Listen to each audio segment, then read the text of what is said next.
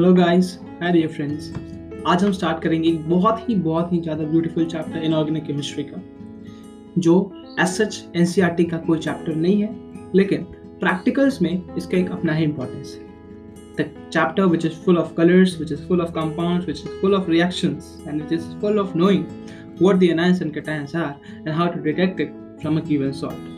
So, yes, guys, आप बिल्कुल सही समझे हो. This chapter is no other than salt analysis or qualitative analysis chapter. Again, make sure you do download the notes from the description and enjoy this podcast. Very important chapter according to J. Mason. Advanced as well as neat point of view. बहुत कुछ इसमें याद करने का रहता है. So make sure you do right while listening to the podcast and enjoy it, learn the colors, and good luck. So basically this part will be talking of anions qualitative analysis के दो parts होते हैं। एक में हम anions के बारे में पढ़ रहे होते हैं और दूसरे में कैटायंस के बारे में। दोनों का एनालिसिस किया जाता है। सॉल्ट लेते हैं। उस सॉल्ट को बहुत से न्यूमरेबल रिएजेंट्स के साथ रिएक्ट करवाते हैं और फिर उससे हम लोग डिटेक्ट कर रहे होते हैं कि अच्छा ये कौन सा एनायंस है? या फिर ये कौन सा कैटायन है? Right so basically we do in this chapter is, we take different salts, we react it with different reagents and then reacting it we get certain observations from those observations we infer which kind of an ion or which kind of cation is, is that based on its physical and chemical properties so before heading up हमें पता कैसे चलेगा उनके properties के बारे में तो पता करने के लिए हम कुछ छोटे बहुत छोटे मोटे चीज़ें कर लेते हैं एक चीज़ जिसके बारे में हम पढ़ने वाले हैं that is your reagent paper that we use in qualitative analysis reagent paper ऐसे पेपर्स होते हैं जो इसमें ऑलरेडी रिएजेंट इंड्यूस्ड रहता है इंक्लूडेड रहता है। और जब उसको किसी भी केमिकल के पास ला रहे होते हैं तो वो कुछ अपने आप में चेंज कर रहा होता है, जिससे हमें पता चलता है the given substance is of which property acidic property basic property oxidising nature reducing nature etcetera etcetera the first paper we will be talking of, the one and only litmus paper. ये तो खैर अपना खानदानी paper है litmus paper yes or no? It is used to detect acidic and basic nature, as we all acid अगर है तो वो क्या करता है? ब्लू लिटमस पेपर को रेड में कन्वर्ट करता है और बेस जो है, वो रेड लिटमस को ब्लू में कन्वर्ट करता है. प्रोवाइडेड पेपर इज़ मॉइस्ट अच्छा पेपर का मॉइस्ट होना इंपॉर्टेंट इसलिए है ताकि वो एनायन में, या कटायन में to be very precise ions में टूट सके.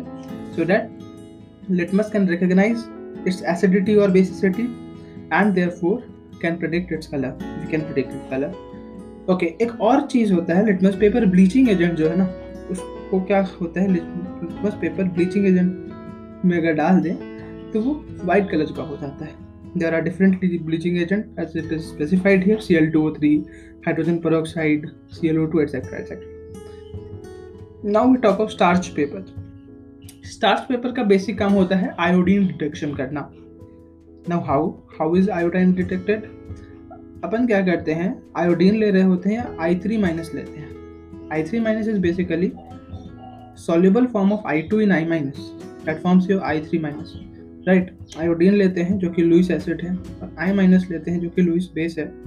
That both then both are equilibrium with I three minus that is dark brown in colour ठीक है? तो basically I three minus dark brown colour का होता है।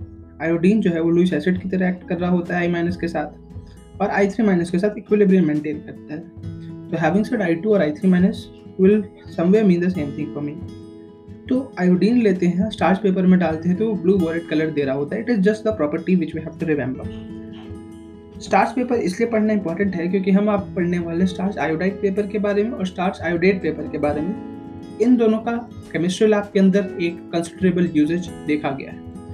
स्टार्च आयोडाइड पेपर क्या करता है कि ऑक्सीडाइजिंग एजेंट को डिटेक्ट करने में काम में लिया जाता है राइट फ़िल्टर पेपर जो है, वो पोटेशियम आयोडाइड में डाल देते हैं और स्टार सॉल्यूशन में डाल देते हैं राइट बेसिकली ऑक्सीडाइजिंग एजेंट जो है, वो के आई आई माइनस है तो ऑब्वियसली आई माइनस को ऑक्सीडाइज कर देगा आई टू में ज़ीरो ऑक्सीडेशन स्टेट है ना? अब जब ये आयोडीन में कन्वर्जन हो गया तो स्टार्च सॉल्यूशन भी प्रेजेंट है तो स्टार्च जैसे ही आयोडीन बना, उसको ब्लू कलर कलर में कर देगा तो if you have to avoid this मतलब पहले तो के आई लो फिर स्टार्च लो तो क्यों ना कुछ ऐसा किया जाए, एक ही बार में ये काम हो जाए तो we take starch added paper where in a filter paper is dipped in K I and starch solution right जैसे मान लो क्लोरीन ब्रोमीन आयोडीन ये सारे गैसेज हैं। ये सबका ऑक्सीडेशन स्टेट ज़ीरो है ऑब्वियसली ये खुद रिड्यूस होना चाहेगा because they these are electronegative element ठीक है? तो अगर खुद रिड्यूस होना चाहेगा that is they are oxidising agent तो स्टार्च आयोडाइड में डालेंगे तो क्या होगा? They will convert starch iodide paper into blue violet colour so as an starch iodate paper is use for detection of reducing agent where in starch and K I O three solution इसमें filter paper को dip कर रहे होते हैं। K I O three potassium iodate इसमें क्या होता है? रिड्यूसिंग एजेंट पहले तो इसको आई टू में कन्वर्ट कर रहा होता है, क्योंकि प्लस फाइव से ज़ीरो स्टार्च जो है, उसके साथ iodine again blue violet colour exhibit कर देता है simple as that if I am not clear then please let me know then हम थोड़ा सा बात कर रहे होते हैं, पहले तो ये पेपर्स बारे में क्लियर होना चाहिए, क्योंकि आगे जब क्वालिटेटिव एनालिसिस कर रहे होंगे तो हम क्या करेंगे? इन सारे पेपर्स का यूज़ करके ये पता करेंगे, whether the given substance is acidic, basic. Whether substance is oxidizing agent or reducing agent, and so on. Then we talk of precipitation that is formation of triple s yes what is triple s sparingly soluble salts solubility criteria simple सा है कि covalent nature बढ़ेगा तो solubility घटेगा right? और covalent nature देखेंगे कैसे भाई फजान से जिंदाबाद तो आमतौर पर यह पाया गया है फजान से भी एक्सप्लेन किया जा सकता है कि एल्कली मेटल्स यानी ग्रुप वन एंड अमोनियम इनके जो कंपाउंड्स हैं these are quite soluble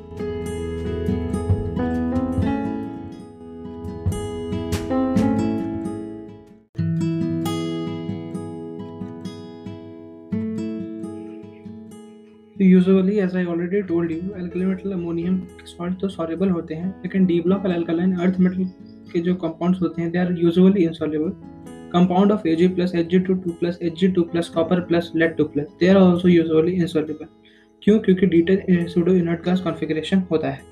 कुछ ब्लैक कलर से लिखा हुआ है प्लीज़ रीड इट जो एक चार्ट है प्रॉपर्टीज़ ऑफ़ गैसेस के बारे में, उसे भी याद कर लेना, क्योंकि जब भी केमिस्ट्री लैब में रिएक्शंस करेंगे तो गैस इवोल्यूट होगा। जब भी गैस निकलेगा तो गैसेस पे उसका नाम ऑब्वियसली नहीं लिखा हुआ है राइट इस केस में गैसेस के प्रॉपर्टीज़ हमें पता होना चाहिए, ताकि जो गैस निकले रिएक्शन के दौरान, हम उन्हें आइडेंटिफाई कर सके कि हाँ ये ये गैस है।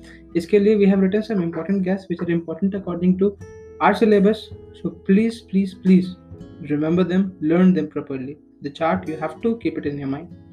So as in, when और एक चार्ट होगा, हमारे नोट्स में आपको दिख जाएगा that chart is all about solubility तो सॉल्युबिलिटी चार्ट को भी याद रखना इंपॉर्टेंट है।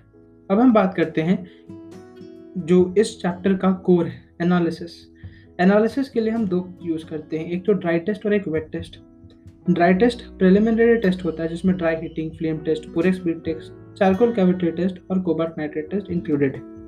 Dry test advance point of view से उतना इंपॉर्टेंट नहीं है, लेकिन इंपॉर्टेंट तो है।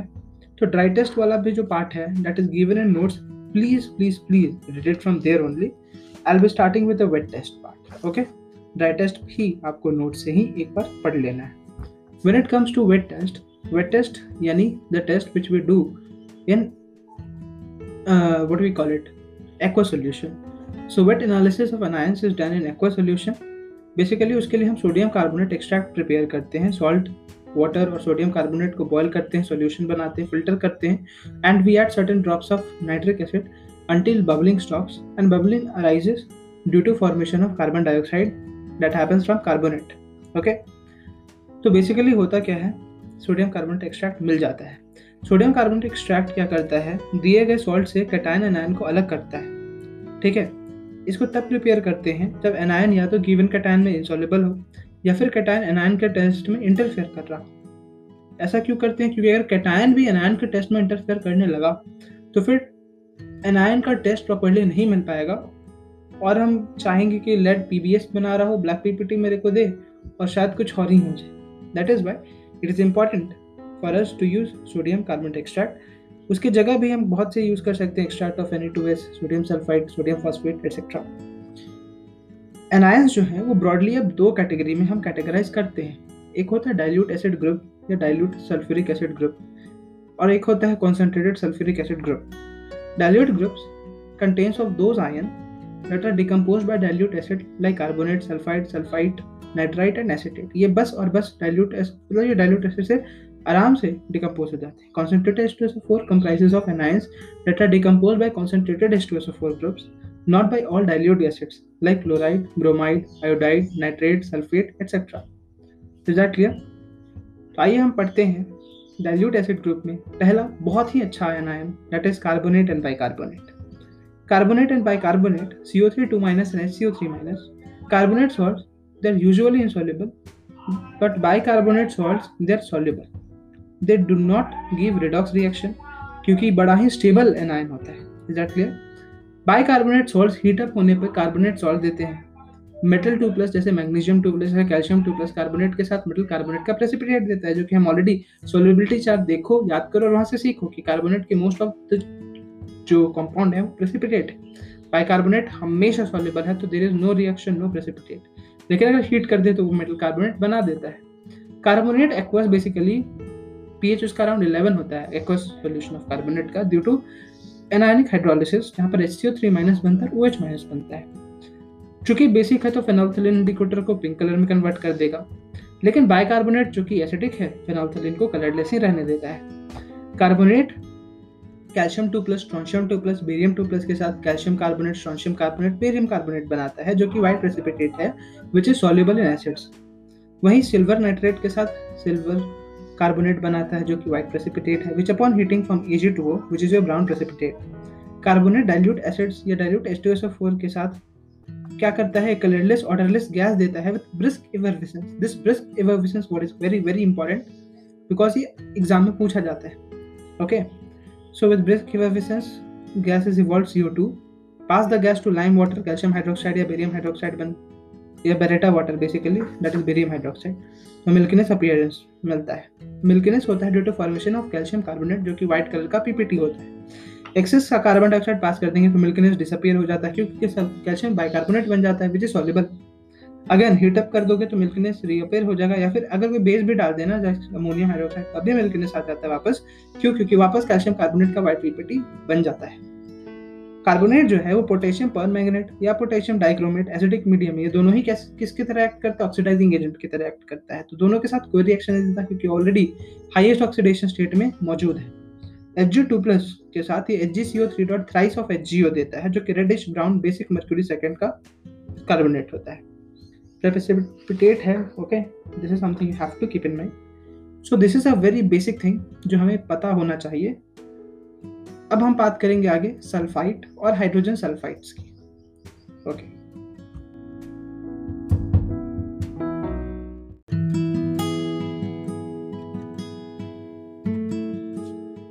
तो आमतौर पर जो सल्फाइड सॉल्ट्स होते हैं SO3 2 माइनस के सॉल्ट्स होते हैं they are usually insoluble in water जबकि bisulphide salts are usually soluble in water ठीक है? अगेन बाई बाई वाले जितने सॉल्ट्स हैं ना, सारे सॉल्युबल होते ही हैं। अब सल्फाइड और हाइड्रोजन सल्फाइड के मोस्ट ऑफ़ द रिएक्शंस तो कार्बोनेट और हाइड्रोजन कार्बोनेट से मिलते जुलते हैं। लेकिन रिडॉक्स जहाँ पर कार्बोनेट और बाइकार्बोनेट नहीं दे रहा होता था, यहाँ पर सल्फाइड और एच एस माइनस देता है, क्यों देता है? वहाँ पर कार्बोनेट जो था, वो ऑब्वियसली हाईएस्ट ऑक्सीडेशन स्टेट में था तो ऑक्सीडेशन तो देता ही नहीं। यहाँ पर ये प्लस फोर में है। तो ऑक्सीडाइजिंग एजेंट के साथ प्लस सिक्स वाला कंपाउंड बनाया गया जाती सल्फेट और रिड्यूसिंग एजेंट के साथ ज़ीरो या माइनस टू वाला कंपाउंड बना देगा, यानी सल्फ़र या एच टू एस सल्फ़र याद रखो येलो टर्बिडिटी देता है। ठीक है? एक्वा सोल्यूशन जो है ना सल्फाइड का अगेन वो भी बेसिक होता है, क्योंकि एनायनिक हाइड्रोलिसिस होता है, जैसे कार्बोनेट में हुआ करता था। मेटल टू प्लस के साथ ये भी MSO3 प्रेसिपिटेट देगा S S O three minus यानी बाई सल्फाइड के सल्फेट सल्फाइड के साथ कोई रिएक्शन नहीं देता है। क्यों नहीं देता है भाई? क्योंकि by sulphide are always soluble लेकिन अगर हीट कर दोगे तो बाई सल्फाइड बाई सल्फाइड जो है, वो सल्फाइड वाले सॉल्ट में कन्वर्शन कर लेगा। And that is obviously precipitate तो सल्फाइड जो है सो थ्री टू माइनस वो calcium two plus strontium two plus barium two plus इस सबके साथ क्या देते हैं? Calcium sulphide barium sulphide strontium sulphide they all are white precipitate which is soluble in acid silver nitrate aqueous के साथ sulphide ion पहले तो AgSO3 होल माइनस का कॉम्प्लेक्स देता है, जिसको सल्फाइडो अर्जेंटेट फ़र्स्ट आयन बोलते हैं 1:1 रेशियो अगर हम उसमें एक्सेस ऑफ़ सिल्वर नाइट्रेट मिला दें तो Ag2SO3 वाइट प्रेसिपिटेट दे देता है कॉम्प्लेक्स से, जो कि 2:1 रेशियो में है Ag2 सल्फाइड का रेशियो लेकिन अगर एक्सेस SO3 2 माइनस मिला दें तो ऑब्वियसली रिएक्शन बैकवर्ड जाएगा और वापस से sulphide two argentate first ion बन जाएगा, जो कि एक कॉम्प्लेक्स है. हीटअप करने पर दोनों ही को, चाहे वो कॉम्प्लेक्स हो या फिर प्रेसिपिटेट हो क्या बनता है? क्या डिकम्पोज किस चीज़ में डिकम्पोज करता है वो? सिल्वर में। ए जी ब्लैक कलर का प्रेसिपिटेट होता है। सल्फेट भी देता है और कॉम्प्लेक्स में सल्फ़र डाइऑक्साइड भी मिलता है। पोटेशियम परमैंगनेट या पोटेशियम डाइक्रोमेट के साथ सल्फेट मिलता है और टू प्लस मिलता है के के साथ। और K two C R two O seven के साथ सल्फेट मिलता है और क्रोमियम थ्री प्लस मिलता है। पोटेशियम आयोडेट एसिडिक मीडियम में क्या देता है? सल्फाइड के साथ आई टू और सल्फेट ये ये भी रिएक्शन इंपॉर्टेंट है कि I O three H plus के साथ सल्फाइड को सल्फेट और आयोडीन में कन्वर्जन करते हैं। सिंक और हाइड्रोजन क्लोराइड जो कि रिड्यूसिंग एजेंट है। तो सल्फाइड को H two S minus two minus two plus four से रिड्यूस कर दिया ना इसमें कन्वर्जन करता है। लेड टू प्लस के साथ H two S lead two lead sulphide देता है P B S black paper T carbon two plus के साथ C D S kilo P P T dilute acid जैसे एच सी एल या dilute H two S four के साथ एक colourless gas निकल रहा होता है। वो suffocating smell of burning sulphur नाम एसओ टू पोटेशियम डाइक्रोमेट से पास करा दो तो क्रोमियम थ्री प्लस मिल जाएगा क्यों मिलेगा भाई प्लस फोर में ऑक्सीडेशन करा देंगे, कर देगा। अगेन प्लस फोर में प्लस सिक्स स्टेबल होता है। बिल्कुल जाना चाहेगा प्लस सिक्स में तो खुद क्या है भाई? स्ट्रॉन्ग रिड्यूसिंग एजेंट क्योंकि खुद ऑक्सीडाइज होना चाहेगा, दूसरों को रिड्यूस करेगा स्टार्च आयोडाइड पेपर के साथ ब्लू वॉलेट कलर एग्जिबिट कर देगा। अगर इसी गैस को सल्फ़र डाइऑक्साइड को अगेन लाइम वाटर या बेरेटा वाटर में पास करा देंगे तो मिल्किनेस मिलेगा। एक्सेस एस टू में करा दोगे ना तो वापस मिल्कीनेस हट जाएगा, क्योंकि वो आयरन ब्रेकअप हो जाता है, और अगर हीट कर देंगे तो मिल्कीनेस आ जाएगा। B S O three white colour का होता है, और यही मिल्कीनेस के लिए रेस्पॉन्सिबल है बेरेटा वाटर के केस में। हवा में अगर बी एस ओ थ्री को कुछ टाइम के लिए छोड़ देंगे तो बेरियम सल्फेट बन जाता है बेरियम सल्फाइड से, जो कि व्हाइट प्रेसिपिटेट है, ठीक है? जहाँ पर बेरियम सल्फाइड सोल्यूबल है डाइल्यूट नाइट्रिक एसिड में, वहीं barium sulphate dilute nitric acid में सोल्यूबल नहीं है। इससे मिलता जुलता एक और रिएक्शन है लेड टू प्लस का, जो कि सल्फाइड के साथ पीबीएसओ थ्री व्हाइट प्रेसिपिटेट देता है और हवा में ये लेड सल्फेट दे देता है, जो कि अगेन व्हाइट प्रेसिपिटेट ही। सल्फाइड आयन सल्फाइड आयन और इसका एनालिसिस बहुत बहुत बहुत ज़्यादा इंपॉर्टेंट है। ठीक है इट इज़ वेरी इंपॉर्टेंट आमतौर पर सल्फाइड सॉल्ट जो हैं, वो इनसॉल्युबल होते हैं except for alkali metals ammonium alkaline earth metal को छोड़ के। बाकी जितने भी सल्फाइड सॉल्ट्स होते हैं, वो आमतौर पर इनसॉल्युबल ही होते हैं। ऑक्सीडाइजिंग एजेंट के साथ तो सल्फ़र का येलो टर्बिडिटी या येलो प्रेसिपिटेट बना देता है। लेकिन चूँकि वो खुद लोवेस्ट ऑक्सीडेशन स्टेट में है तो रिड्यूसिंग एजेंट के साथ ऑब्वियस बात है, कोई रिएक्शन नहीं होता। Sulphide ion lead two plus के साथ P B S black PPT cadmium two plus के साथ C D S yellow PPT ये दोनों लेड सल्फाइड और cadmium sulphide dilute nitric acid में सॉल्युबल होते हैं। एजी प्लस के साथ क्या बनाता है? A G two S silver sulphide black precipitate है सॉल्युबल है किसमें? हॉट और डाइल्यूट नाइट्रिक एसिड में। केमेनोफोर यानी पोटेशियम परमैंगनेट के साथ एसिडिक मीडियम में ऑब्वियसली ऑक्सीडाइजिंग एजेंट है तो ऑक्सीडाइज कर देगा सल्फ़र में। सल्फ़र का टर्बिडिटी मिलेगा और साथ में मैग्नीज टू प्लस मिलेगा। पोटेशियम डाइक्रोमेट जो है, ये भी एसिडिक मीडियम में इसको सल्फ़र में कन्वर्ट करता है और साथ में ग्रीन थ्री प्लस भी देता है। एक अगेन बहुत इंपॉर्टेंट रिएक्शन होता है सल्फाइड आयन आयन आयन का। ये है सोडियम नाइट्रोक्लोसाइड टेस्ट बहुत इंपॉर्टेंट है मेंस और एडवांस का फेवरेट क्वेश्चन बोर्ड में भी बहुत बार पूछा जा सकता है। तो याद रखना। और लैब में भी ये करवाया जाता है sodium nitroprusside test Na2FeCN whole 5 NO ये होता है सोडियम नाइट्रोक्लोसाइड ये कलरलेस होता है, ये कॉम्प्लेक्स याद रखो आयरन का ऑक्सीडेशन नंबर पूछा जा सकता है। फिर ये भी पूछा जाता है कि नंबर ऑफ़ अनपेड इलेक्ट्रॉन बताओ मैग्नेटिक मोमेंट कैलकुलेट करो एक्सेट्रा एक्सेट्रा तो कॉम्प्लेक्स पता होना इंपॉर्टेंट है sodium nitroprusside is nothing but N A two F C N whole 5 whole NO sorry NO तो फ्री सल्फाइड है बेसिकली टेस्ट क्या है कि जो फ्री सल्फाइड आयन है, वो सोडियम नाइट्रोक्लोराइड सॉल्यूशन में डालेंगे ना तो ये पर्पल कलर दे देता है। किसका? Na4FeCN होल 5 NOS का। ये प्रेसिपिटेट नहीं है, ये कॉम्प्लेक्स है, लेकिन जैसे ही sulphide ion sodium nitroprusside solution में डाला जाता है पर्पल कलर दिख जाता है सोल्यूशन पर्पल हो जाता है वो solution why is it it is the formation of Na4 FeCN whole 5 NOS weak electrolyte अगर है अगेन बहुत इंपॉर्टेंट बात है कि सल्फाइड आयन का फ्री होना इंपॉर्टेंट है। अगर सल्फाइड आयन बाउंडेड है मतलब फ्री नहीं है तो उस केस में सोडियम नाइट्रोक्लोसाइड टेस्ट एग्जिबिट नहीं कर पाएगा सल्फाइड आयन जैसे कोई वीक इलेक्ट्रोलाइट है तो वो ऑब्वियसली सल्फाइड आयन उतना जनरेट नहीं कर पाएगा तो वो सोडियम नाइट्रोक्लोराइड के साथ रिएक्ट नहीं कर पाएगा, और सो कोई भी पर्पल कलर नहीं मिलेगा, क्योंकि कोई फ्री सल्फाइड आयन नहीं है। लेकिन अगर बेसिक मीडियम वही डाल दे वीक इलेक्ट्रोलाइट के साथ तो पर्पल कलर दिख जाता है। क्यों? क्योंकि बेसिक मीडियम में अगेन वो सल्फाइड में टूट सकता है। डाइल्यूट H2SO4 के साथ सल्फाइड आयन एक कलरलेस गैस देता है, जिसका सुगंध जो है बेसिकली दुर्गंध जो है, वो किस तरह होता है? सड़े हुए मछली की जैसा होता है। रॉटन sorry residue अंडे के जैसा, rotten eggs like smell, it is H2S hydrogen bisulfide lead 2 plus के साथ PBS black PPT cadmium sulfide बनाता है, cadmium 2 plus के साथ। starch iodate पेपर को ब्लू वॉलेट कलर में कन्वर्ट कर देता है। है ना? करना भी चाहिए। और ए जे प्लस को A J two S black PPT में कन्वर्ट करता है। एक इसका और टेस्ट होता है methylene blue test N N dimethyl paraphenylene diamine photo वोटो सब दिया हुआ है। तो क्या होता है? Basically a water soluble blue dye is formed जिसको हम लोग मिथिलीन ब्लू बोलते हैं। ठीक है? अगर N N dimethyl P paraphenylene diamine और F A C L three तो क्या ऑक्सीडाइजिंग एजेंट काम में लेते हैं। अगर इससे H2S को पास कराते हैं तो वाटर सोल्यूबल डाई बनता है, जिसका नाम है मिथिलीन ब्लू बड़ा फ़ेमस डाई है और साथ में Fe2+ बनता है। इस प्रकार बहुत इंपॉर्टेंट सल्फाइड एनायन का एनालिसिस हम देखें कि कैसे होता है। अब हम बात करने वाले हैं अगेन एक बड़े प्यारे से एनायन के बारे में, नाम है nitrite anion NO2 minus nitrite anion जो है, आमतौर पर नाइट्राइट सॉल्ट्स सॉल्युबल होते हैं एक्सेप्ट फॉर AgNO2 रिडॉक्स में बात करें तो ऑब्वियसली प्लस थ्री में है शायद नाइट्राइट यहाँ पर ऑब्वियसली तो ऑक्सीडाइजिंग एजेंट के साथ नाइट्रेट आयन बनाता है और रिड्यूसिंग के साथ एनओ या फिर एन बनाता है. नाइट्राइट आयन एजीएनओ के साथ एजीएनओ का वाइट प्रकृति बनाता है. जिंक प्लस सोडियम हाइड्रोक्साइड ये एक रिड्यूसिंग एजेंट है. तो नाइट्राइट आयन इस रिड्यूसिंग एजेंट के साथ अमोनिया में कन्वर्जन कर लेता है माइनस थ्री डाइल्यूट H2SO4 के साथ एक टेम्पररी ब्लू कलर का ऑप्टेन होता है नाइट्राइट आयन के साथ. ठीक है, जब हम इसको डाइल्यूट सल्फ्यूरिक एसिड में मिलाएँगे तो एक टेम्प्रेरी ब्लू कलर मिलता है ठंडे में। ये क्यों बनता है? Due to formation of N two O three N two O three ठंडे अगर एनओ टू और एनओ है, और 250 केल्विन जैसा ठंडा टेम्परेचर पर रिएक्शन है तो एन टू ओ थ्री मिलता है जो कि ब्लू कलर का होता है। N two O three finally N O two बना देता है और ब्लू ब्राउन कलर में फाइनली कन्वर्जन हो जाता है। Reaction is provided starch iodide paper को N O two minus blue violet colour में कन्वर्जन करता है। क्योंकि ये ऑक्सीडाइजिंग एजेंट है।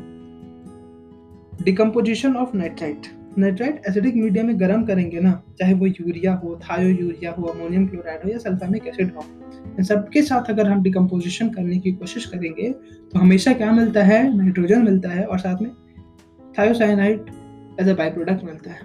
ठीक है, ये बात हमेशा याद रखें ब्राउन रिंग टेस्ट की बात करें तो ब्राउन रिंग टेस्ट में क्या होता था? नाइट्राइट आयन लेते हैं एक्वा सोल्यूशन एक टेस्ट ट्यूब में हम क्या करते थे? नाइट्राइट आयन लेते हैं एक्वा सोल्यूशन उसका, और उसमें हम लोग F E S O four डालते हैं ferrous sulphate freshly prepared F E S O तो सॉल्यूशन बन गया। अब उस सॉल्यूशन में हम लोग dilute S two S O four में डाइल्यूट सल्फ्यूरिक एसिड डालते थे टेस्ट ट्यूब के साइड में।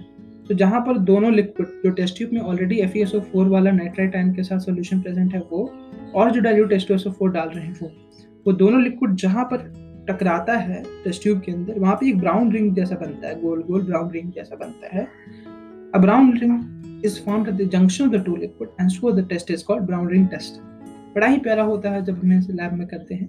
रिएक्शन अंडरगो नाइट्राइट H+ के साथ Fe2+ के प्रेजेंस में Fe3+ और NO देता है। F, अब एक बात याद रखो कि Fe2+ कॉम्प्लेक्स बाकी जो बच गया FeH2 होल 6 होल 2+ वो नाइट्रोसो के साथ FeH2 whole 5 NO whole four बनाता है, जो कि ब्राउनलिंग कॉम्प्लेक्स है और साथ में पानी बनाता है। अब हम लास्ट एनायन की तरफ़ बढ़ते हैं acetate anion last anion of dilute acid group हम बोले थे कि दो कैटेगरी है, एक डाइल्यूट और एक कॉन्सेंट्रेटेड डाइल्यूट एसिड ग्रुप में क्या क्या आता था? नाइट्रेट आता था एसिटेट आता था सल्फाइट आता था सल्फाइट आता था सल्फाइड आता था और कार्बोनेट और बाइकार्बोनेट और बाइसल्फाइट आता था। तो ये सब हम देख लेंगे एसिटेट इज़ द लास्ट में यूजुअली एसिटेट सॉल्ट सॉल्युबल होते हैं एक्सेप्ट Ag प्लस और Hg2 प्लस का जो एसिटेट सॉल्ट है, वो इनसॉल्युबल होता है। इनसॉल्युबल मतलब स्पेरिंगली सॉल्युबल सॉल्ट होता है, खैर। एसिटेट आयन सिल्वर नाइट्रेट के साथ CH3CO होल Ag, यानी सिल्वर एसिटेट बना रहा है व्हाइट प्रेसिपिटेट है। Hg2 प्लस के साथ CH3CO whole 2 Hg white precipitate again dilute sulphuric acid dilute sulphuric acid के साथ विनेगर बनाता है विनेगर लाइक आउट ऑफ़ क्या? इथेनोइक एसिड और साथ में Fe3 प्लस के साथ बहुत इंपॉर्टेंट रिएक्शन है एसिटेट का बहुत ज़्यादा important neutral ferric chloride test बोलते हैं।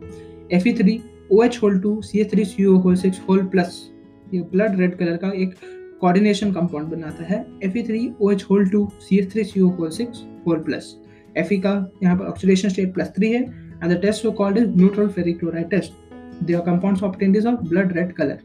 Heating this compound in presence of hydro oh, sorry water. Give me FeOH 2 CH3CO that is brown red, reddish brown precipitate basic ferric acetate. This is due to OH presence we call it basic ferric acetate. ठीक है? अब हम बात करते हैं concentrated sulphuric acid group की। Chloride bromide iodide nitrate sulphate ये सारे के सारे dilute S two S four के साथ कोई रिएक्शन नहीं देते। लेकिन कॉन्सेंट्रेटेड के साथ ये टूट जाते हैं ये रिएक्शन दे देते हैं। ठीक है?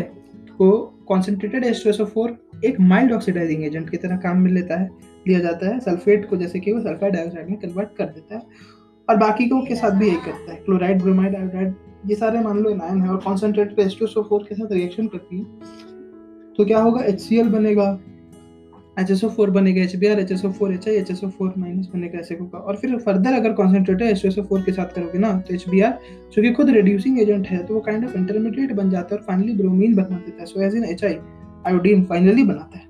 खैर H C L H B R H I की बात तो कर लेंगे अपन।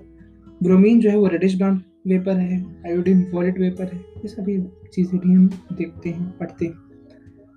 प्रेसिपिटेशन रिएक्शन के बारे में पढ़ते हैं chloride bromide iodide silver nitrate के साथ एजीसीएल एजीबीआर एजीआई ये सब बनाया एजीसीएल वाइट है AgBr pale yellow A G I yellow colour का है लेड नाइट्रेट के साथ lead chloride lead bromide lead iodide बनाया this all are white precipitate silver halide AgCl AgBr AgI ये सब सॉल्युबल है किसमें एसीएन में as AgCN whole two minus sp linear hypo hypo किसको बोलते हैं सोडियम थायोसल्फेट सल्फाइड को हाइपो बोलते हैं Na2H2O3 Ag whole two O three minus sp3 tetrahedral ठीक है?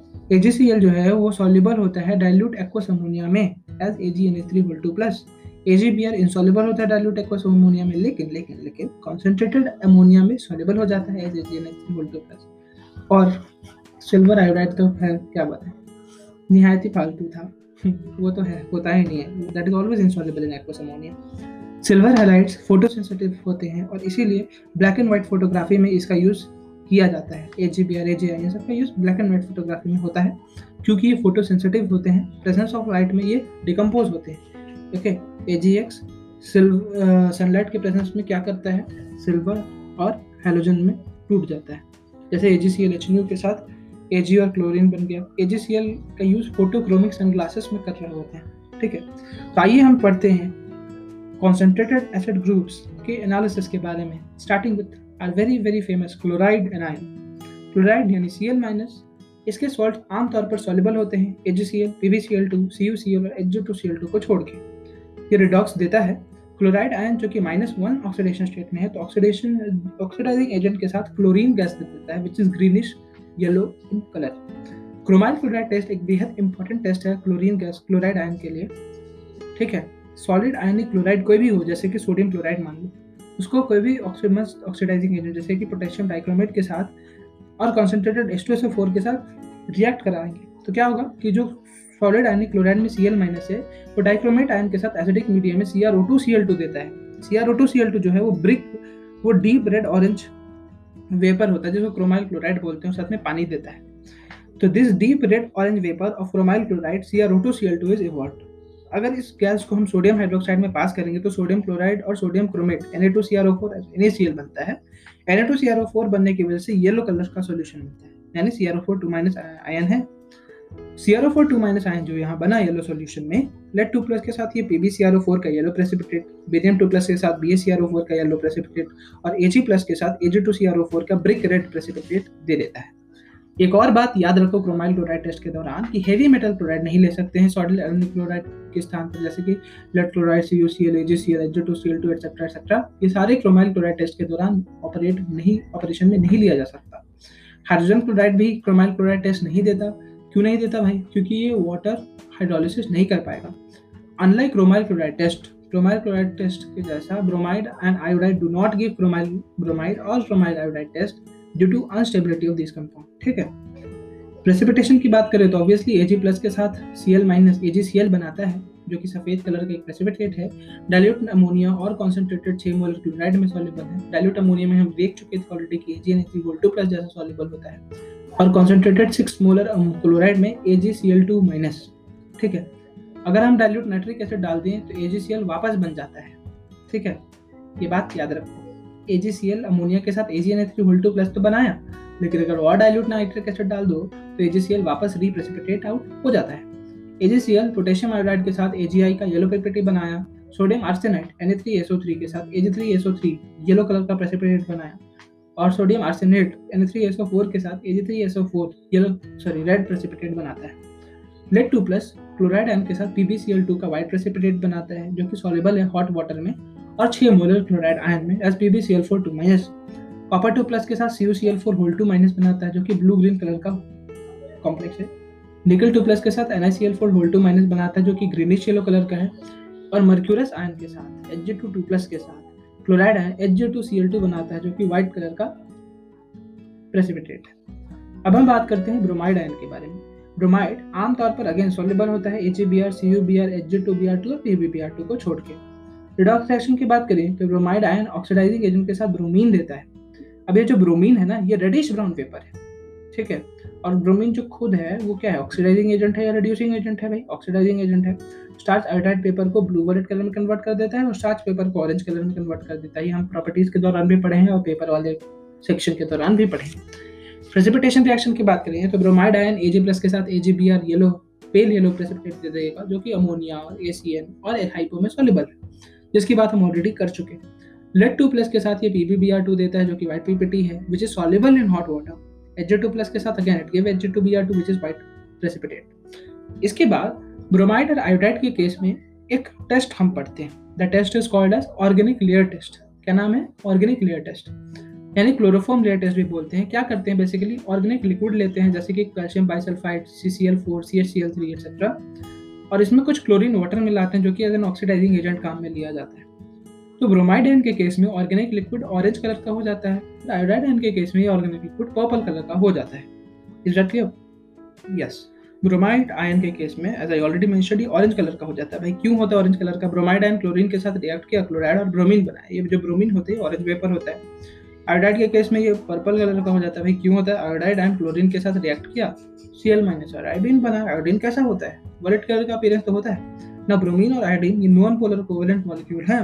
और चूँकि ये नॉन पोलर कोवेलेंट मॉलिक्यूल हैं, इसलिए ऑर्गेनिक लिक्विड में ज़्यादा सॉल्युबल होते हैं। ठीक है? इसलिए हम ऑर्गेनिक लिक्विड ही लेते हैं। Excess of chlorine water is not use due to formation of other compound excess chlorine water का यूज़ नहीं कर सकते हैं क्योंकि दूसरे कंपाउंड बना देंगे। जैसे ब्रोमीन क्लोरीन के साथ two B R C L yellow precipitate yellow colour का कंपाउंड बना देगा। पोलर होता है सॉल्युबल होता है सोल्यूशन में। वैसे आयोडीन क्लोरीन के साथ एच आई बना देगा, जो कि कलरलेस है। तब तो भाई पता ही नहीं चला कि बना क्या। आयोडीन था भी कि नहीं था। आयोडाइड आयन था भी कि नहीं था, पता नहीं चल पाएगा। तो इसीलिए एक्सेस क्लोरीन वाटर भी अवॉइड करना इंपॉर्टेंट है। आयोडाइड की बात कर लेते हैं, चलो इसी बहाने। आयोडाइड अगेन इसके भी आमतौर पर सॉल्ट सॉल्युबल होते हैं AgI CuI PbI two H G two I two जो कि हरे रंग का कंपाउंड है। एचजीआई2 और बीआईआई3 को छोड़ के। रिडॉक्स अगेन ये भी एक प्रेसिपिटेटिंग एजेंट भी आई माइनस का। ऑक्सीडाइजिंग एजेंट के साथ हमेशा आयोडीन देता है। आयोडीन का वॉलेट वेपर होता है। ठीक है? रिड्यूसिंग एजेंट में क्या करता है कि जो भी मेटल हाई ऑक्सीडेशन हो, उसको लो ऑक्सीडेशन स्टेट में कन्वर्ट करता है और साथ में आयोडीन या फिर आई थ्री माइनस बनाता है। I three minus is nothing but iodine in iodide solution ठीक है आयोडीन अगर आयोडाइड सोल्यूशन में डाला हुआ है तो वहाँ पर वो आई थ्री माइनस जैसा एग्जिस्ट करता है, जो कि डार्क ब्राउन कलर का कंपाउंड होता है। ये बात क्लियर करो। इसका एक रिएक्शन भी बड़ा इंपॉर्टेंट है कॉपर टू प्लस के साथ, वो हम आगे पढ़ेंगे प्रेसिपिटेशन रिएक्शन के दौरान। चलो पढ़ लेते हैं। आई माइनस ए जी प्लस के साथ A G I yellow precipitate बनाता है, जो कि एक्सेस एन और हाइपो में again A G C N whole two minus और A G S two O three whole two three minus के जैसे सॉल्युबल होता है। कॉपर टू प्लस के साथ जो आई माइनस यानी आयोडाइड का रिएक्शन है, वो बेहद बेहद बेहद इंपॉर्टेंट है। ठीक है? कॉपर टू प्लस के साथ iodide ion copper iodide C U I बनाता है जो कि व्हाइट प्रेसिपिटेट और आई थ्री माइनस बनाता है, जो कि ब्राउन सोल्यूशन है। हाइपो के साथ फर्दर ये कॉपर आयोडाइड का व्हाइट पीपीटी और आई माइनस बना देते हैं। Basically iodine sulph sulphide thiosulphide के साथ S4O6 2 माइनस बनाता है और I माइनस बनाता है। ठीक है? तो that is the basic background reaction taking place here lead two plus के साथ I minus P B I two yellow PPT बनाता है जो कि हॉट वाटर में सॉल्युबल होता है टू मेक अ कॉन्सुलरली सॉल्यूशन लेकिन अगर एक्सेस पोटेशियम आयोडाइड डाल दें तो ये P B I four two minus बना देता है, जो कि upon dilution again reprecipitate out कर देता है पी बी आई टू को. बिस्मथ थ्री प्लस के साथ बी आई आई थ्री बनाता है आयोडाइड आयन जो कि ब्लैक पीपीटी है. एक्सेस कॉन्सेंट्रेटेड पोटेशियम आयोडाइड के साथ ये K plus B I I four minus बनाता है, जो कि ऑरेंज कॉम्प्लेक्स है, और डाइल्यूशन करने पे ये वापस बी आई आई थ्री बना देता है. So as in bismuth triiodide heating it with water will form BiO plus I minus, which is again orange PPT H2 plus की बात करें मर्क्यूरी आयन की तो H जी सॉरी H2 प्लस नहीं Hg2 plus तो Hg2 प्लस I माइनस के साथ Hgi2 का नाम का रेड प्रेसिपिटेट बनाता है, जो कि एक्सेस पोटेशियम आयोडाइड के साथ K plus H G I four whole two minus बनाता है which is colourless complex mercurous ion के साथ I minus H two I two green colour का कंपाउंड बनाता है प्रेसिपिटेट बनाता है। Excess potassium hydroxide sorry potassium iodide मिला दें तो डिस्प्रपोर्शनेशन हो जाएगा। एच जी मिलेगा यानी मर्क्यूरी मिल जाएगा ग्रे कलर का प्रेसिपिटेट हो जाएगा और K two H G I four मिल जाएगा। H G two two plus basically उतना ज़्यादा स्टेबल नहीं होता एक्व सोल्यूशन में इसलिए ये टूट जाता है मर्क्यूरी में और K two H G I four Now, we'll talk of nitrate.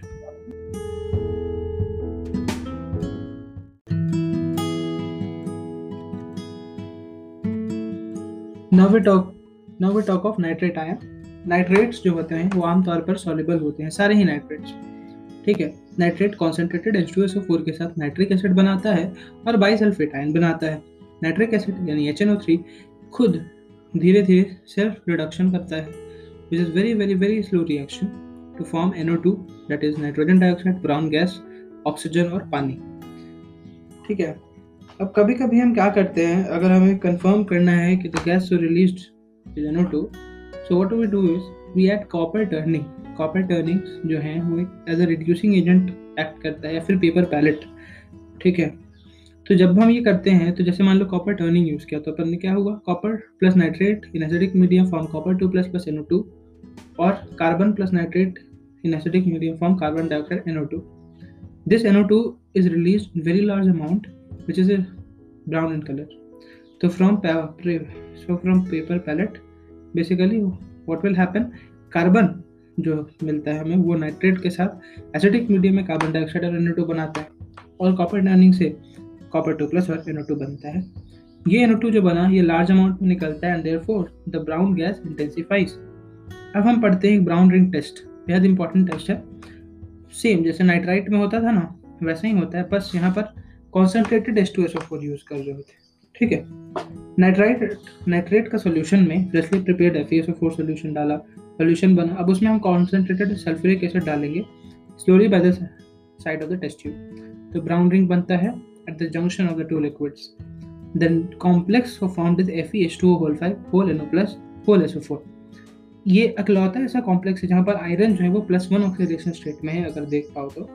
यहाँ पे जो ब्राउनलिंग कॉम्प्लेक्स बना in case of nitrate F E H two whole five whole N O whole S O four here F is in plus one oxidation state S P two three D seven है paramagnetic colour क्यों है? चार transfer spectra की वजह से।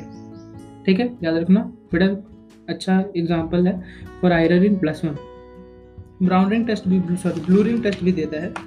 यहाँ पर क्या होता है, नाइट्रेट सॉल्यूशन को diphenyl amine P H two N H में डालते हैं तो सॉल्यूशन बनता है बनाते हैं उसका, और फिर उसमें कॉन्सेंट्रेटेड सल्फ्यूरिक एसिड डालते हैं टेस्ट ट्यूब के साइड में। तो ब्लू रिंग बनता है at the junction wise it form due to formation of phenyl hydrazine phenyl hydrazine blue ring complex है। ये टेस्ट जो है ना बेसिकली ब्लू रिंग टेस्ट ये बहुत से ऑक्सीडाइजिंग एजेंट दे रहे होते हैं, बहुत सारे, जैसे कि potassium permanganate potassium dichromate क्या U three K zero three peroxides nitrite nitrate F three plus etcetera nitrate का रिडक्शन अमोनिया में कैसे होता है भाई? तो बेसिकली नाइट्रेट या नाइट्राइट जिंक, सोडियम हाइड्रोक्साइड के साथ या एल्यूमिनियम सोडियम हाइड्रोक्साइड के साथ, एक डिवाडा एलॉय होता है कॉपर एल्यूमिनियम और जिंक का डिवाडा एलॉय उसके साथ ही Z N O H whole four two minus A L O H whole four minus बनाता है और साथ में अमोनिया बनाता है। So that is the basic reaction for nitrates then we talk of sulphate sulphate is SO4 2 minus AG2SO4 HgSO4 PbSO4 BaSO4 और SrSO4 को छोड़ के बाकी सारे सॉल्ट्स सॉल्युबल होते हैं। सल्फेट चूँकि प्लस सिक्स में सल्फ़र तो ऑक्सीडाइज तो नहीं होगा, लेकिन रिड्यूसिंग एजेंट के साथ भी कोई रिएक्शन नहीं देता है। सल्फेट जो है, वो Ag प्लस के साथ Ag2SO4 का वाइट पीपीटी बनाता है। Hg2 प्लस के साथ HgSO4.2HgO बनाता है basic mercury sulphate which is yellow in colour lead two plus या बेरियम टू प्लस के साथ PbSO4 या बेरियम सल्फेट बनाता है which is a white precipitate both are insoluble in dilute hydrochloric acid दोनों ही डाइल्यूट हाइड्रोक्लोरिक एसिड में insoluble होते हैं, या डाइल्यूट नाइट्रिक एसिड में भी। बट सॉल्युबल होते हैं कॉन्सेंट्रेटेड H2SO4 या कॉन्सेंट्रेटेड हाइड्रोजन क्लोराइड में। नेचुरल बॉइलिंग पे भी that soluble PbSO4 concentrated H2SO4 के साथ हीट अप होकर क्या बनाते हैं? बेसिकली आयंस में टूट जाता है लेड टू प्लस और H S O four minus की में। इसी वजह से वो क्या होता है? सॉल्युबल हो जाता है। फिर एक माचिस का टेस्ट होता है मैस्टिक टेस्ट सल्फेट आयन जो है वो बेरियम टू प्लस में बेस फोर वाइट पीपीटी बनाया। अब ये बेरियम सल्फेट को हम लोग सोडियम कार्बोनेट के साथ मिलाते हैं तो एक पेस्ट बनता है। इस पेस्ट को अब क्या करते हैं हम लोग? माचिस के टिप पर अप्लाई करते हैं। मैच टिप पर अप्लाई कर रहे होते हैं और फिर इस टिप को रिड्यूसिंग फ्लेम में गर्म करते हैं। ठीक है। अब हम इसको हीट कर दिए। तो क्या बना basically N two S O four और बेरियम कार्बोनेट बन गया। अब I dip the tip in sodium sulphide bisulphide basically N two S में इसको डिप कर देंगे। The moment I dip it lead two plus है तो बी पी एस बन जाएगा लेड सल्फाइड ब्लैक कलर का। कैडमियम टू प्लस में cadmium sulphide C D S yellow PPT sodium नाइट्रोक्लोसाइड के साथ again sulphide ion free sulphide ion होना चाहिए था, मिल गया तो पर्पल सॉल्यूशन दे देगा फॉस्फेट आयन का टेस्ट है P O four three minus usually phosphate salts insoluble होते हैं। सोडियम प्लस से सीजियम प्लस तक के कटायंस को छोड़कर अमोनियम को छोड़ के primary phosphate that is H two P O four minus ये आमतौर पर सॉल्युबल होता है। तो क्या करोगे यही है रिडॉक्स नहीं देता। फॉस्फेट बेरियम टू प्लस या लेड टू प्लस के साथ उसकी कॉरेस्पॉन्डिंग फॉस्फेट बना देता है B A three P O four whole two या P B three P O four whole two ये सब वाइट प्रेसिपिटेट है और डायल्यूट नाइट्रिक एसिड में सॉल्युबल है। ठीक है क्यों क्योंकि H T P O four minus जो था, वो सॉल्युबल था, इसीलिए P B three P O four whole two is also soluble in excess of sodium hydroxide as P B O H whole four two minus A plus के साथ phosphate ion A G three P O four बनाता है, जो कि yellow P T जो हमें lab में chemistry के लैब में आराम से दिखता है। सॉल्युबल होता है ये डाइल्यूट नाइट्रिक एसिड और एक्वस अमोनिया में as AgNH3 plus ammonium molybdate के साथ फॉस्फेट का रिएक्शन बहुत इंपॉर्टेंट है एसिडिक मीडियम में। Ammonium molybdate is NH4 MoO4 बहुत इंपॉर्टेंट अमोनियम मॉलिब्डेट का रिएक्शन फॉस्फेट के साथ क्या बनाता है? अमोनियम फॉस्फोमोलिब्डेट बनाता है। ठीक है, ammonium phosphomolybdate it is basically canary yellow precipitate Similar test is also given by arsenic 3 plus or arsenic 5 plus SO4 3 minus ये कार्डनरी येलो प्रेसिपिटेट याद रखो। बोरेट एक्स्ट्रा है, याद रखना इंपॉर्टेंट है। आ सकता है जेई में। बो B O three three minus concentrated sulphuric acid के साथ इथेनॉल या मिथेनॉल के साथ कोरिस्पॉन्डिंग ट्राई अल्काइल बोरेट देता है। जैसे कि अगर इथेनॉल है तो बी ओ टी बोलथराइज या मिथेनॉल है तो B O C S three बोलथराइज trimethyl borate trimethyl borate ये सब दे दिया। These are called esters of boric acid ये सारे अगर हम लोग कैंडल के पास लाके गर्म करते होते हैं तो these burn with green agent flame is that clear good now we talk about thiosulphate very beautiful compound H2O3 2 minus का स्ट्रक्चर देखोगे तो प्यार हो जाएगा इस कंपाउंड से। क्योंकि एक सल्फ़र का प्लस सिक्स ऑक्सीडेशन स्टेट है और दूसरे का माइनस टू है। ड्यू टू द स्ट्रक्चर वो स्ट्रक्चर बना हुआ है नोट्स में। Please look it out usually Thiosulfate salts are soluble except Ag2H2O3, PbS2O3, BS2O3, HgS2O3. Lead two plus के साथ P V S two three का वाइट पीपीटी देता है, जो कि हवा में रखे रखे खुद डिकम्पोज कर जाता है लेड सल्फाइड में, जो कि ब्लैक पीपीटी है महास्टेबल प्रेसिपिटेट और सल्फेट बेरियम टू प्लस के साथ B S two O three बनाता है, जो चीज़ white precipitate A G plus के साथ थायोसल्फेट का रिएक्शन बहुत इंपॉर्टेंट है। A G two S two O three white precipitate बनाता है, जो कि हवा में रखे रखे खुद A G two S black PPT में कन्वर्जन कर लेता है और सल्फेट में कन्वर्जन कर लेता है। लेकिन अगर एक्सेस थायोसल्फेट डाल दो, अगर A G two S two three में तो A G S two three whole two three minus में सॉलिड जैसे सॉलिबल हो जाएगा कॉम्प्लेक्स बना के। कॉपर टू प्लस के साथ थायोसल्फेट क्या बनाता है? एक सॉलिबल कॉम्प्लेक्स बनाता है और S four O six two minus बनाता है। रिएक्शन की बात करें एसिड के साथ तो बेसिकली सल्फ़र बना देता है। सल्फ़र का येलो पीपीटी देता है, पानी देता है और सल्फ़र डाइऑक्साइड देता है थायोसल्फेट एसिडिक मीडियम वहीं सल्फ़र सल्फ़र डाइऑक्साइड के साथ सल्फ़र सल्फाइड आयन के साथ हाइड्रोक्साइड यानी ओ एच माइनस यानी basic medium S two O three two minus देता है। रिडॉक्स रिएक्शन की बात करें तो थायोसल्फेट माइल्ड ऑक्सीडाइजिंग एजेंट के साथ S four O six two minus देता है, जबकि स्ट्रॉन्ग ऑक्सीडाइजिंग एजेंट के साथ सल्फेट देता है। बाकी जो भी दे रखा है, वो आप एक बार पढ़ लो। इसके बाद आता है एक last topic thermal decomposition of ammonium salt ammonium salt जो है ना, इसका थर्मल डिकम्पोजिशन जो है, वो स्टडी करना होता है हमें, क्योंकि ये इवन होता है। मतलब एनायन अगर ऑक्सीडाइजिंग एजेंट जैसा नहीं है, जैसे chloride bromide iodide sulphide carbonate etcetera यानी कि केवल और केवल बेस जैसा बिहेव कर रहा है तो वो जो भी अमोनियम का सॉल्ट है, वो हीट करने पर अमोनिया देगा और करस्पॉन्डिंग एसिड दे देगा। ठीक है, ये आमतौर पर देखा जाता है। लेकिन अगर एनायन ऑक्साइडाइजिंग एजेंट जैसा बिहेव कर रहा है तो उस केस में नाइट्रोजन लिबरेट होता है, जैसे अमोनियम नाइट्राइट एक एक्सप्लोसिव है, इसको हीट करते हो तो नाइट्रोजन मिलता है और पानी मिलता है। ठीक है nitrite nitrate dichromate iodate C L O three minus etcetera ammonium nitrate जो कि एक्सप्लोसिव है, इसलिए उसकी जगह हम लोग अमोनियम क्लोराइड और सोडियम नाइट्राइट लेते हैं। Ammonium nitrite nitrate sorry 260 degree Celsius पे 260 डिग्री सेल्सियस पे हीट करने पर N2O बनाता है which is laughing gas and water this is basically the lab preparation of laughing gas वहीं और थोड़ा हीट कर दो, ये नाइट्रोजन हाफ़ ओ टू और वाटर में डिकम्पोज हो गया। अमोनियम डाइक्रोमेट जो कि हम लोग फायरवर्क्स में लेते हैं ऑरेंज कलर का है, वो हीटअप होने पर नाइट्रोजन क्रोमियम ट्राइऑक्साइड और वाटर देता है। These are all we have to learn in qualitative analysis और सॉल्ट एनालिसिस एनाइंस पार्ट बहुत इंटरेस्टिंग है। आपको इसे लिखना पड़ेगा इस नोट्स को खुद से। Download the notes from the description do write it listen to me कहीं नहीं समझ में आया, वापस देखो। Mail me if you have again any problem but remember my friends you will have to do it because this is very important chapter. Okay? In perspective from inorganic chemistry, j, advanced NEET and JME's point of view.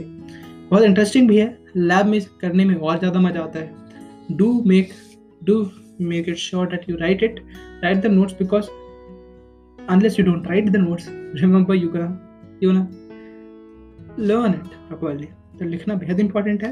तो notes लिखो download करके अच्छे से सुनो and good luck okay thank you the next episode will be of qualitative analysis second part. That is we will be talking there of cations. Thank you. Till then